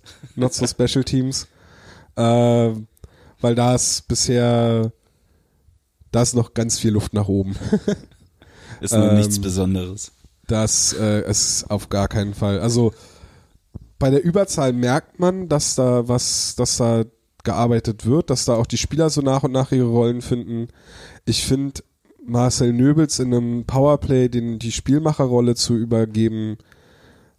Ich habe da meine Probleme mit, weil ich das Gefühl habe, bei Nöbels dauert alles einfach immer einen kleinen Tick zu lang. Nicht, dass er falsche Entscheidungen trifft, aber Aber der Pass kommt manchmal zu spät. die genau, man sieht so den Spiel, spiel den Puck nach oben auf McKiernan und dann spielt er den Puck oben auf McKiernan und in der Situation hat er aber die Verteidigung schon äh, die Chance, sich wieder zu positionieren und, und vielleicht sogar den, den weiteren Pass dann auf links nach Orte zu Ortega zu, zu, zuzustellen oder sowas. Ähm, das dauert mir manchmal ein bisschen zu lang, bis da die Entscheidung gefunden wird. Äh, da finde ich Ortega zum Beispiel, der, der ist dann deutlich flotter, manchmal ein bisschen mit mehr Risiko auch. Äh, und im zweiten Powerplay ist es ja das mit Reichel. Äh, ich, da, die haben eher, glaube ich, das größere Problem bei denen, genau, bei denen war eher das große Problem, dass sie Schwierigkeiten haben, sich im Drittel festzusetzen und in die Aufstellung zu kommen. Das gelingt dem ersten Powerplay schon besser mit Shepard, Nöbels, äh, Beckman, Ortega und McKiernan. Äh, die finden schon in ihre Position, aber da dauert es halt dann einfach ein bisschen zu lange. Und was mich an beiden Powerplays momentan stört, ist, dass zu viel von oben geschossen wird. Was halt einfach ähm, statistisch gesehen keine hochprozentigen Schüsse sind. Du kannst zwar für Chaos vorm Tor sorgen, aber meistens kommen die Schüsse gar nicht erst durch oder äh, du triffst halt eher wenig. Also die Halbpositionen sind meistens eher die gefährlichen Positionen, aber okay. Aber das ganz große, ganz große Not so Special Teams ist die Unterzahl momentan. Noch nicht so schlecht wie Iserlohn, die nicht mal die Hälfte ihrer Unterzahlspiele äh, ohne Gegentor überstehen. Aber es ist schon, oh, gestern gegen München, ne? Ein Spiel, in dem du, oh krass, das war, das Ohr war gerade sehr laut. ähm, ein Spiel, wo du im ersten Drittel 24 Mal aufs, aufs Tor schießt und äh, Franz Büchner hat bei Magenta Sport ja auch gesagt, dass ähm, München in den bisherigen Saisonspielen äh, im Schnitt nur 25 Schüsse pro Spiel zugelassen hat. Die Eisbären hatten 24 im ersten Drittel. Also die waren wirklich gut dabei, hatten gute Chancen und du kassierst halt die ersten drei Unterzahlspiele, kassierst du halt drei Gegentore und bist quasi raus aus dem Spiel. Arbeitest dich dann wieder rein, dann das angesprochene Gegentor, was wir vorhin hatten. Ähm, und da, also du hast das Spiel in Unterzahl verloren. Na, definitiv. Ah, Also jetzt gegen München also war, war ja, glaube ich, sogar nur ein Unterzahlspiel, wo mal kein Tor gefallen ist, ne? Zwei, glaube ich, am Ende. Zwei. Dann. Ich bin bin mir jetzt ja, auch ja, nicht aber, sicher. aber die, ich sag mal, in, in, äh, drauf geschaut, wie oft dann doch die Unterzahl war, war es dann doch schon sehr wenig. Zumal die eigene Überzahl halt auch nichts produziert hat gestern Ja. in München. Muss man halt auch sagen, ne? Man hätte, man hatte die Chancen in Überzahl, man, also, oder man hat häufig genug selbst in Überzahl gespielt, hätte da dann eventuell dann auch die Tore schießen können, aber ähm, wenn du dreimal in Unterzahl ein Gegentor kassierst, ist halt, äh, ja. Und da ist dann auch so, da zum Beispiel dann auch wieder die Personalfrage, äh, die ersten beiden Gegentore in Unterzahl stand jeweils André Rankel auf dem Eis. Also nicht jetzt äh, speziell, um jetzt, äh, also doch, also nee, es soll kein Bashen von André Rankel werden, aber es war halt, das Stürmerduo war Rankel und Dietz. Und was sich mir nicht erschließt, ist, wenn man Rankel bei 5 gegen 5 beobachtet, wie er sich im eigenen Drittel bewegt. Dann komme ich nicht dahinter, wie man sagt, oh ja, den spielen wir in Unterzahl. Weil ich finde, der ist halt, der hat defensiv nicht seine, seine Stärken. Ist also von der, vom Positionsspiel nicht, von, er, er, er er kann, also von außen betrachtet sieht es nicht so aus, als wenn er das gut liest, was der Gegner dort macht. Sein Schläger nicht in den Passwegen. Das Einzige, wo er gefährlich ist, ist, wenn du den Puck gewinnst, kannst du eventuell über Ranke, weil er ein guter Schlittschuhläufer ist und auch einen guten Abschluss hat, ähm, dass du einen schnellen Gegenangriff machen kannst. Aber ansonsten erschließt sich mir nicht, warum man Ranke in Unterzahl aufs Eis stellt. Ja, ansonsten also über das ganze Wochenende halt äh, das erste Heimspiel äh, und gegen Bremerhaven hat er noch ausgesetzt, weil er verletzt war. Ja. Ähm, also es waren ja jetzt wirklich seine ersten zwei Ligaspiele, aber selbst dafür fand ich ihn halt wirklich blass. Also am Freitag gegen Köln habe ich ihn bewusst nur einmal gesehen und das war in einer ähnlichen Situation, die du gerade beschrieben hast. Ähm, halt mit so einem Konter, wo am Puck dann aber, glaube ich, an der, an der blauen von äh, Köln verloren hat. Und dann halt jetzt gegen München. Also im Endeffekt setzen sich so, die zwei Spiele setzen sich daran, wie halt die Vorbereitung war und was wir da schon über ihn gesagt haben. Also so richtig dieser Klick, jetzt sind äh, jetzt ist es, äh, Saison, jetzt kommt er, der fehlt mir auch noch bei ihm. Mal gucken, ob der kommt überhaupt. Ja, er hat ja auch, also gegen Köln hat er ja noch auf dem, hat er auf dem Flügel gespielt.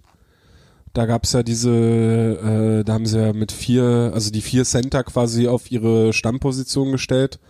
Äh, Shepard, La, Lapierre halt eh, aber dann halt Aubry und Olver nicht in einer Reihe, sondern voneinander getrennt und halt beide auf Center. Ähm, und am Sonntag zum Beispiel in München haben sie es schon wieder nicht mehr gemacht, aber ich glaube gegen Köln war es auch eher, weil äh, Köln hat ja Matsumoto als vierte Reihe Center und ich glaube, dass sie da, da versucht haben, dass sie da das gleich gegeneinander staffeln. Ähm, und aber dadurch hat Rankel am Sonntag zum Beispiel wieder äh, die vierte Reihe gecentert, wo ich ihn jetzt auch nicht so stark sehe. Zumal als sie dann die Reihen so ein bisschen umgestellt hatten, Rankel wieder auf, also wo sie auf drei Reihen umgestellt haben, Rankel wieder irgendwie auf den Flügel gerutscht ist, da war das Positionsspiel von ihm dann auch komplett durcheinander. Hat er teilweise dann, also hat er sich tief ziehen lassen, hat da falsch. Alles ein bisschen komisch. Also, wie gesagt, soll jetzt kein, also es war, es lag jetzt auch nicht nur rein an Rankel, dass die ähm, in den beiden Unterzahlspielen die Gegentore kassiert haben. Das war auch, äh, wie ich beschrieben hatte, die Abstände zwischen Stürmern und Verteidigern sind da einfach zu groß. Alle vier gucken nur auf den Puck. Das hast du ganz krass beim dritten Gegentor, was im Endeffekt die Kopie des, äh, ich glaube auch dritten Gegentors in Bremerhaven war, wo die, wo Bremerhaven diese schnelle Kombination zur Grundlinie Ja. direkt vors Tor. Genau, da haben auch alle so Unterzahlspieler auf ja. den Puck geguckt. Keiner hat gecheckt, dass eventuell jemand da irgendwo Ja. ähm, es ist in der Theorie und von außen natürlich immer einfacher zu sagen, "Hö, guck doch nicht einfach alle auf den Puck, aber ich meine, dafür sind wir ja da. Ja. Und die spielen ja ohne hier seit gestern Hockey, also Eben. kann man sich vielleicht auch mal denken an der einen oder anderen Stelle. Eben. Und auch da, wie gesagt, äh, es sind erst vier, vier Spieltage und äh, da wird, also da denke ich mal, genauso wie bei diesem Plan B, den ich ganz am Anfang angesprochen habe, erwarte ich da auch äh, irgendwie eine Steigerung. Was man, zum Beispiel die Eisbären haben jetzt auch, waren, wenn ich, als ich gestern geschaut habe, waren sie das Team mit den zweitmeisten Überzahlsituationen in der DEL. Das, mit den meisten ist Mannheim. Und äh, ich glaube 24 Überzahlsituationen hatten die Eisbären bisher und Mannheim hatte 25. Und wenn das so weitergeht, glaube ich, wird die Powerplay-Quote nicht bei 8% bleiben, sondern wird wahrscheinlich irgendwann äh, dann doch schon durchaus steigen. Weil dass sie das Talent haben, an Spielern eine gute Überzahl zu haben, sogar zwei gute Überzahlformationen zu haben, das äh, steht ja außer Frage. Kann man eigentlich schon was zur PDO sagen? Oder ist das erst in einer bestimmten Anzahl von Spielen ich- aussagekräftig? Ja, ich finde das schwierig nach, nach vier Spieltagen. Also PDO, für, um das zu erklären, ist ja so ein, ein Indikator für Glück im Eishockey, ist halt die Addition von Schuss und äh, Fangquote. Ähm, man hat da so den Wert von 100, der quasi so als die Grenze zwischen glücklichen und unglücklichen Mannschaften quasi gesehen wird. Also ein Wert deutlich über 100 ist schon deutet schon eher darauf hin, dass eine Mannschaft über ihren Verhältnissen spielt, sagen wir es so. War das äh, nach dem ersten Wochenende bei einem Team so? Ja, Bremerhaven hatte 114, glaube ich. Also das ist schon deutlich äh, über die Verhältnisse. Es gibt aber auch, mh, das muss man vielleicht auch dazu sagen, ähm, München hat seit Jahren einen PDO-Wert deutlich über 100.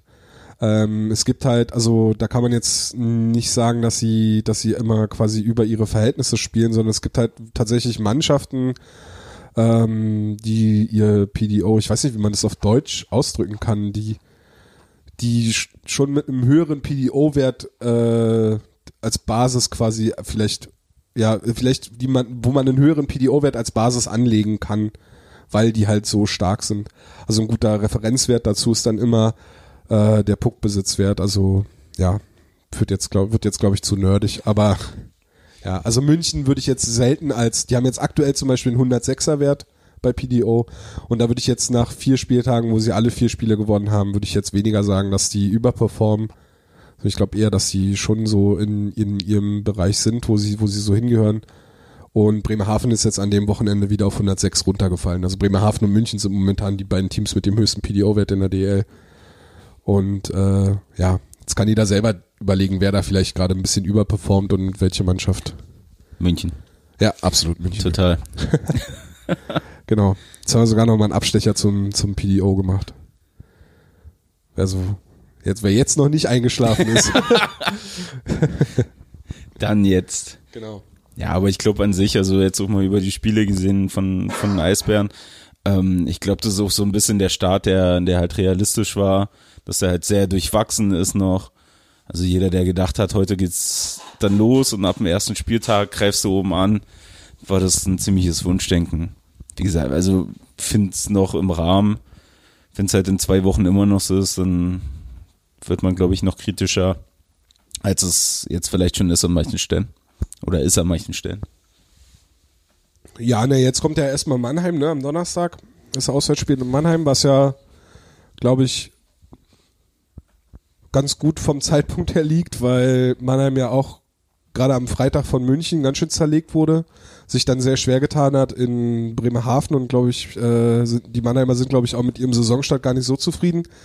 Ähm, und dann kommt ja das Spiel äh, gegen die Chicago Blackhawks am Sonntag und ich glaube, das sind jetzt gerade nochmal so zwei Spiele, gerade das Mannheim-Spiel, um sich dann nochmal so ein bisschen, also wo man sich vielleicht echt, wenn man da drei Punkte holt, sind das schon drei wichtige Punkte, wo man so für sich selber auch nochmal so ein Ausrufezeichen setzt. Gefühlte sechs Punkte dann. Ja. Und äh, ich meine, gut, Chicago ist halt, Das ist ein Zwölf-Punkte-Spiel. ja, ist, also, Da geht's eigentlich schon um Cup. Ja. ja, also wenn sie das gewinnen, haben sie ja auf jeden Fall den Stanley Cup. Der würde sich gut einreihen in den Gagarin Cup vom Ja, es gab letzten doch mal Jahr. den Ja, genau. Victoria Cup, als der äh, Champions League-Gewinner gegen den Stanley Cup-Gewinner spielte und da hatte doch, hat er nicht Zürich sogar gewonnen gehabt Ja. gegen Chicago? Ein, ein Spiel war das sogar mal, ja. Hm. Das stimmt. das ist der Victoria Cup. Ja. Den Aber dafür, davon gibt's dann mehr beim NHL Live Podcast. Ja, genau. Den, äh, genau, das wollte ich nämlich jetzt sagen. Ja. Äh, am 29. ist ja, wie gesagt, das Spiel gegen die Chicago Blackhawks, aber am 28., einen Tag vorher, treffen wir uns alle um Auf einen 18.30 Uhr auf dem Fight. Und zwar haben wir einen Ring aufgebaut im Bohnengold in Kreuzberg, Reichenberger Straße 153. Im Volley kämpft gegen den Sessel. Mhm. Wally kämpft gegen den Sessel. Flo und ich äh, kämpfen zu zweit gegen Bernd Schwickerath. Das finde ich fair, das ist gut. Das ist wirklich fair. Komm Ja. aus Düsseldorf, der ist hart im Nehmen. Eben, der hat, der hat auch noch Bücher, der kann mit Büchern Der kann, genau, und der kann auch noch lesen. Und der kann auch lesen. Eigentlich brauchen wir noch einen dritten. Genau, also wir, wie gesagt, wir treffen uns dann um 18.30 Uhr im Wohngold und äh, nehmen dort eine NHL, einen Hauptstadt Eishockey vs. Shorthanded News Podcast auf äh, zum NHL, äh, zum Thema NHL oder die NHL ist das Hauptthema. Also wie ich uns kenne, reden wir eh über alles Mögliche. Was Dann so können wir gut- endlich mal die Ace Band Juniors richtig analysieren. Genau, können wir die Eisbären Juniors mal richtig analysieren. Ja, und darauf freuen wir uns schon. Na, auf jeden Fall. Also vor allem, also der gesamte Komplex, nicht nur der Podcast, nicht nur das Spiel oder das Spiel in Prag, sondern ich bin ja dann auch noch am 30. beim EHC Hockey Business Forum. Da treffen sich alle europäischen Spitzenclubs oder Vertreter von denen hier in Berlin und da bin ich auch eingeladen und da also ich freue mich auf den ganzen Komplex. EHC von ist ja in dem Zusammenhang nicht European Hockey Eishockey. Clubs. Ja. Ja. Wa- Was ist das? Kannst du das Das vielleicht ist ein kurz? Zusammenschluss von allen oder von den größten Profiteams in Europa und die veranstalten einmal im Jahr so ein Symposium. Da werden hochrangige Redner eingeladen. Ähm, jetzt aus der KHL kommen welche, aus der spanischen oder europäischen Basketballliga. Und da guckt man sich an, wo kann man was übernehmen, wo kann man was machen. Und ähm, Luke Robitaille ist zum Beispiel auch da, hält da einen Vortrag mit Peter John Lee Aha. über die Zusammenarbeit der Iceman und der LA Kings. Und darauf bin ich sehr gespannt. Also für mich werden es zwei anstrengende Wochen. Hin, her, hin, her, dahin. Der gesamte Komplex wird aber ultra spannend. Und dann hast du sogar noch einen Ausflug nach Tschechien, Genau, 24 Stunden Prag. weil du dir da dann den Saisonauftakt der Chicago Blackhawks gegen die Philadelphia Flyers anschaust. Ganz genau, das werde ich tun für Hauptstadt Eishockey. Und ja, mal sehen, wie es wird. Ich bin sehr gespannt. Ja, schöne Grüße an Claude Giroux. Werde ich ausrichten, Ja. uns in der Kabine sehen danach. Wird ja leider äh, zum nächsten, Lock der nächste Lockout wurde ja jetzt erstmal ein bisschen verschoben. Wird Drei Jahre jetzt, ne? Hm, Auf 2023. vermu ver- ja, voraussichtlich, ja. Ja. Äh, vorher werden wir Claude Giroux wahrscheinlich nicht nochmal bei Eisbären sehen. Ähm, aber zu der zu dem NHL Live Podcast äh, Hauptstadt Eishockey vs. Shorthanded News. Ähm, da sind wir ja noch äh, am Planen des Programms. Mhm. Aber eine Sache können wir natürlich sagen. Und, Es gibt was zu äh, gewinnen. Es gibt nämlich was zu gewinnen. Das ist immer das Wichtigste, damit die Und Leute auch zwar, kommen. ja, genau. Und zwar äh, wird es natürlich eine äh, kleine Trivia geben, einen kleinen Wettkampf äh, unserer Zuschauerinnen und Zuhörer. Zuschauer oder Zuhörer. Na, an Ach dem doch, Tag da sind ja auch Zuschauer, genau. Genau. Und äh, zu gewinnen gibt es ein Heft eines Magazins, welches ihr, wenn ihr Hauptstadt Eishockey folgt, wahrscheinlich eh alle schon gekauft habt, aber wenn nicht und äh, allein das gehört unter Strafe, äh, könnt ihr das am Sonntag gewinnen. Wolli, möchtest du kurz erzählen, um welches Magazin es sich dabei handelt? Es ist das Dump and Chase Magazin aus Frankfurt. Das ist jetzt die vierte Ausgabe, die sie rausgebracht haben. Und sie kam vor etwas über einem Monat auf die Idee, mich mal zu fragen, ob ich ein paar Fotos beisteuern möchte. Habe ich gern gemacht. Ähm, vom Wellblech-Palast. Und jetzt im neuen Heft sind dann sieben Fotos von mir drin für Hauptstadt Eishockey und Dump and Chase. Und äh, die schicken uns dann eine Ladung. Hier müsste morgen ankommen am 24. Also während ihr den Podcast hört, werde ich gerade von UPS das Paket entgegennehmen. Oder es war wieder keiner da. Hm, kann auch passieren. Zwinker, zwinker. und ähm, bringen wir dann mit die Hefte. Und von Bernd gibt's ja, glaube ich, auch noch was zu gewinnen, ne? Wurde das nicht so gesagt? Bernd wird wahrscheinlich ein paar Exemplare seines Buchs, Ja. äh, die stärkste Liga der Welt, ähm, sein Buch über die NHL äh, verschenken. Und wenn Bernd die vergisst, dann gibt's Bernd zu gewinnen. Genau. Als Strafe für Bernd. Genau, dann darf er nicht mehr zurück. Und bei Punktegleichstand wird er dann immer ausgeliehen zwischen den Gewinnern. Richtig. Bernd der Wanderpokal. Ja. ja, also ja, krasse Wochen jetzt. Ja, Vor allem jetzt diese Woche, ne? Äh, d- und, und dann für dich dann auch die, die, die folgende Woche. Ähm, ja, also wie gesagt, nochmal der Hinweis, ne? 28. Äh, September, 18.30 Uhr, Bohnengold in der Reichenberger Straße 153. Ganz wichtig, die Reichenberger Straße in Kreuzberg ist gemeint. Nicht, dass ihr äh, in Hunschenhausen vor einer Poliklinik äh, vom Taxifahrer rausgeschmissen werdet und ihr euch fragt, hm, wo müssen wir denn jetzt hin? Zum Röntgen wahrscheinlich. Wo ist denn hier der Podcast? Der Podcast mit Durchblick. Aber es ist so schnell, so krass, wie schnell die Zeit verrennt, ne? Also gerade eben haben die Camps angefangen, einer Woche beginnt quasi schon die Saison. Jetzt bei der bei der NHL meinst Ja, du? Ja, genau. das ist schon verrückt. Ja. Das dritte Update bei NHL 20 ist online. Echt? Ja? Also Kader-Update oder was? Ja, Kader-Update. ja. ja ist es schon mit Leon Gawanke äh, in Winnipeg, Manitoba oder in Berlin? Habe ich nicht drauf geachtet, aber hast du da vielleicht Wow, du was hast jetzt gehört, echt einen Wolli? Gefunden. Ich bin, ich bin so stolz auf dich, Wolli, ehrlich. Ja. Ich habe da nämlich eine Theorie. Die habe ich gestern Abend schon getwittert und zwar, dass Leon Gawanke bisher bei einem, bei einem Testspieleinsatz der Winnipeg Jets noch nicht zum Einsatz gekommen ist, hat mich ein bisschen stutzig gemacht und dann habe ich mich an 2015 zurückerinnert. Äh, Jonas Siegenthaler, damals kam der frisch von den Zürich Lions zu den Washington Capitals, blieb auch das gesamte Camp bis zum Ende, sodass ich dachte, hm, ist er so gut, dass er bis zum Ende also das hat in den Kader schafft.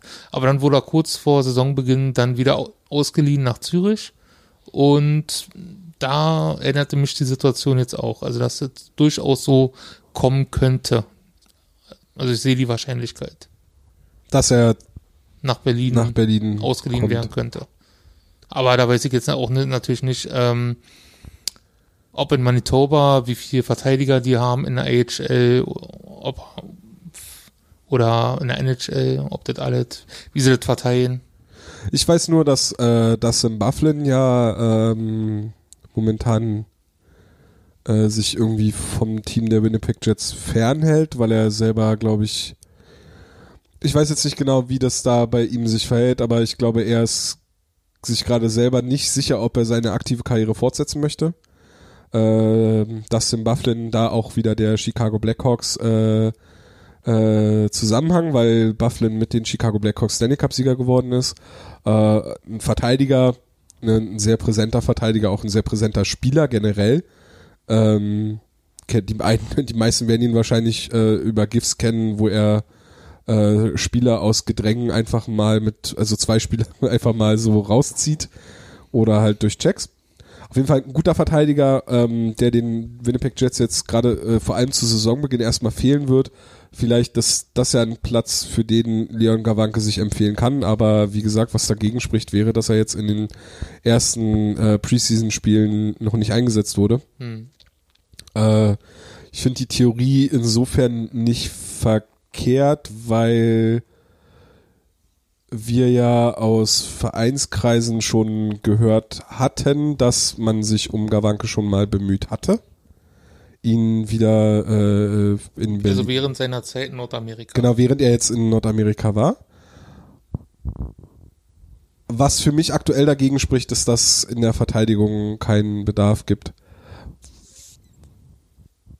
Was sich aber ja quasi täglich ändern kann, weil, wie wir gesagt haben, ist äh, Falls man ihn eine fiebrige Erkältung bekommt. ja, naja, m- oder was, was mal für einige Wochen vielleicht dann anhält, also eine schlimme Erkältung, eine Männergrippe. Schlimmer Oberkörper. Schlimmer Oberkörper, genau. Steht dann auch so in der Medienmitteilung. Spieler X fällt aus, schlimmer Oberkörper und alles, oh nein, was hat er? Gott, Oh Gott. was ist passiert? Ähm, dann könnte es schon zu einem Bedarf kommen, aber ich sehe momentan nicht, dass sie Gawanke holen und dann sagen, ach ja, jetzt äh, spielt Gawanke, wir lassen mal Kai Wissmann raus. Oder Florian Kettemer oder Konstantin Braun und Ja. spielen, lassen dafür äh, Leon Gawanke als siebten Verteidiger spielen. Das sehe ich momentan nicht. Wenn sich einer Und siebter Verteidiger wäre ja auch ehrlich gesagt eine Verschwendung. eben Ja. Ja, ähm, Mach. nee, erzähl. Nee, also ich sage ja, wenn, äh, natürlich wäre es interessant, wenn er hier wäre. Äh, aber ich glaube, genau das ist der Punkt. Ähm, er müsste halt trotzdem immer noch um einen Platz hier in Berlin kämpfen. Und eigentlich ist es ja nichts anderes, als wenn er drüben bleibt. Bloß da ist halt das Level nochmal ein bisschen höher und bringt ihn sicherlich mehr, als wenn er hier in, in der DEL wie sich halt nur die Hälfte der Spiele macht, wenn überhaupt. So von daher, ja, finde ich es auch äh, nicht wirklich, also für, für die Position jetzt vielleicht nicht wirklich sinnvoll. Ja. Naja, war nur eine The- Theorie, die mir gestern Abend mal so eingefallen ist. Naja, klar, ich sag mal, ist ja dahingehend, ist es ja nicht uninter äh, uninteressant, weil Ist auch nicht so weit hergeholt. Also, eben, weil, weil die äh, im Sommer oder jetzt ja auch wirklich kurz bevor er rüber ist, war ja die, war er ja die ganze Zeit in Berlin und hat mit der DEL teilweise mittrainiert oder mit der DNL-Mannschaft. Also die Verbindung ist ja da. Ist ja jetzt das macht er ja jeden Sommer. Seitdem Eben. er nach Nordamerika gegangen ist, er ist er immer hier zur Vorbereitung. So. er macht ja sein Das ist Sommertraining ja- immer hier. Also, Genau, das ist ja nicht mehr wie andere, die dann hier spielen und dann weg sind und dann, wie ich, in irgendwelchen Special Camps äh, irgendwo anders ihren Sommer trainieren oder mit irgendwelchen anderen Spielern, Ja. sondern der ist ja immer noch in Berlin. Also Berlin ist ja für ihn immer noch anscheinend was Wichtiges. Von daher, klar. Also es kann auch sein, dass es halt so ein Spieler wird in vielleicht zwei, drei Jahren oder vier Jahren, keine Ahnung, wenn er es halt endgültig nicht mehr äh, nicht schafft, da drüber irgendwo Fuß zu fassen. Da fällt mir so das Thema Arbeitshause ein, ne? Ja, genau. Ja, Der so genau. mehrere Jahre probiert hat und dann Eben. auch zurück nach, und dann nach halt Bayern kam. genau und dann halt doch nochmal hier in Berlin landet wieder. Mhm. Klar, warum nicht? Wenn wir gerade bei Nordamerika sind, äh, Nino Kinder hat jetzt mit dem Winnipeg Ice seine Saison begonnen. Und Verloren die erste Spiel, ne? Ja, pf, das ist ja egal, aber er hat seine, auch seine erste Vorlage gegeben im ersten Spiel und ja, da geht's auch los. Da war ja auch ähm, erste Reihe Center. Genau. Der auch die Starting Schon, Six schon in der bestimmt. Vorbereitung war er immer erste Reihe Center, bis auf einmal und jetzt auch in den ersten beiden Saisonspielen. Ja, der ist den Eisbär auch schön durch die Finger gerutscht. ähm, gut, haben wir noch was auf der, auf der Agenda für heute? Du hast jetzt alle deine glaube Themen und, und, und, Ja. und Sprüche hast du Bashings. durchgekriegt. Hm? Alle, die ich mir vorher notiert habe auf meine Karteikarte. Hast du noch was, Flo? Nö, ich freue mich jetzt eigentlich nur noch auf Samstag. Ich, Bin, bin, bin gespannt, wer kommt, wie viele kommen, ob das alles mit dem Platz ausreicht, den wir da haben, wie wir überhaupt was ich machen. habe ja echt Befürchtungen, dass es nicht reichen könnte, aber ich glaube schon, dass es Ja. reicht. Also laut den Facebook-Anmeldungen mit interessiert und Mhm. vielleicht und allen drum und dran 104 Leute. Ja, dann, scheiße, ich muss morgen die Music Hall anfragen. Ja. Also, es wird eng. Ist ja nebenan. Ja, deswegen ist ja kein Weg. Machen wir Shuttlebus und dann ist gut. Ja. Deswegen. Aber Bier trotzdem bei Spencer holen. Ja, sowieso. Das sowieso. Deswegen ja das Shuttle. Ja. Ist ja kein Problem. Also nochmal der Hinweis, wenn ihr ähm, den Laden richtig voll machen wollt, dann äh, 28. September Reichenberger Straße 153. 18.30 Uhr geht's los im Bohnengold. Hauptstadt Eishockey vs. Äh, Shorthanded News, der NHL Live Podcast von uns mit Bernd Schwickerath von der Shorthanded News. Und genau. Ansonsten folgt uns auf Facebook, Twitter, Instagram, rein. YouTube.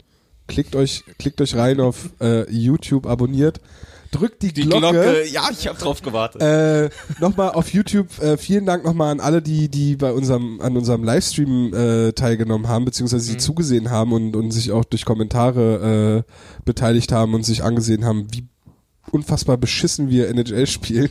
ja, ihr. Also, Ja, das stimmt eigentlich. ähm, genau, danke nochmal dafür. Wer sich das nochmal im Real Life anschauen möchte, findet das auch auf unserem YouTube-Kanal. Ähm, bei iTunes gerne, äh, ich sag's jedes Mal, aber ey, bitte gerne mal wieder bewerten. Auch gerne deabonnieren, neu abonnieren. Schießt in den Charts nämlich nach oben. Ist so ein Trick, den machen andere Podcasts. Ähm, Wie verzweifelt sind die? das ist Barstool. Ich glaube, die sind sehr verzweifelt. Kennst du dieses Ich Barstool-Netzwerk? habe schon mal davon gehört. Äh, besonders äh, gerade letztens, als der Chef irgendwie verbieten wollte, dass sich dort eine Gewerkschaft gründet. Oder nicht, nicht Gewerkschaft, äh, Betriebs... Betriebsrat. Genau. Genau. Ja. Ein Betriebsrat wollte der nicht haben. Mhm. Ja, Da wurde er ganz schön angegangen, zu Recht. ja. Genau. Bei Spotify folgen. Und ansonsten bleibt uns nicht viel zu sagen, außer wir sehen uns am Samstag. Wir freuen uns schon. Und äh, vielen Dank fürs Zuhören und äh, bis in spätestens dann zwei Wochen zur nächsten normalen Hauptstadt Eishockey Genau. Podcast Episode. Am 10. Oktober. Tschüss. Tschüss. Ciao, ciao.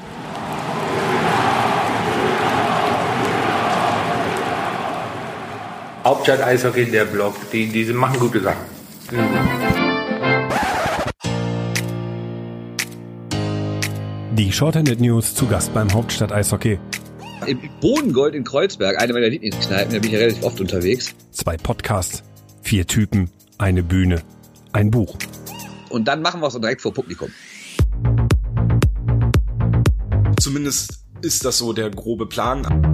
Die erste Live-Show deutscher Eishockey-Podcasts. Bernd wird ein bisschen was aus seinem Buch vorlesen. Wie heißt das nochmal, Bernd? Die stärkste Liga der Welt, Eishockey in der NHL. Seid dabei. Der Eintritt an dem Abend ist frei, kommt rum, trinkt gerne was. Einfach einen schönen, netten NHL-Abend. Berlin, 28.09.2019 im Kreuzberger Bodengold. Hauptstadt Eishockey vs. Shorthanded News.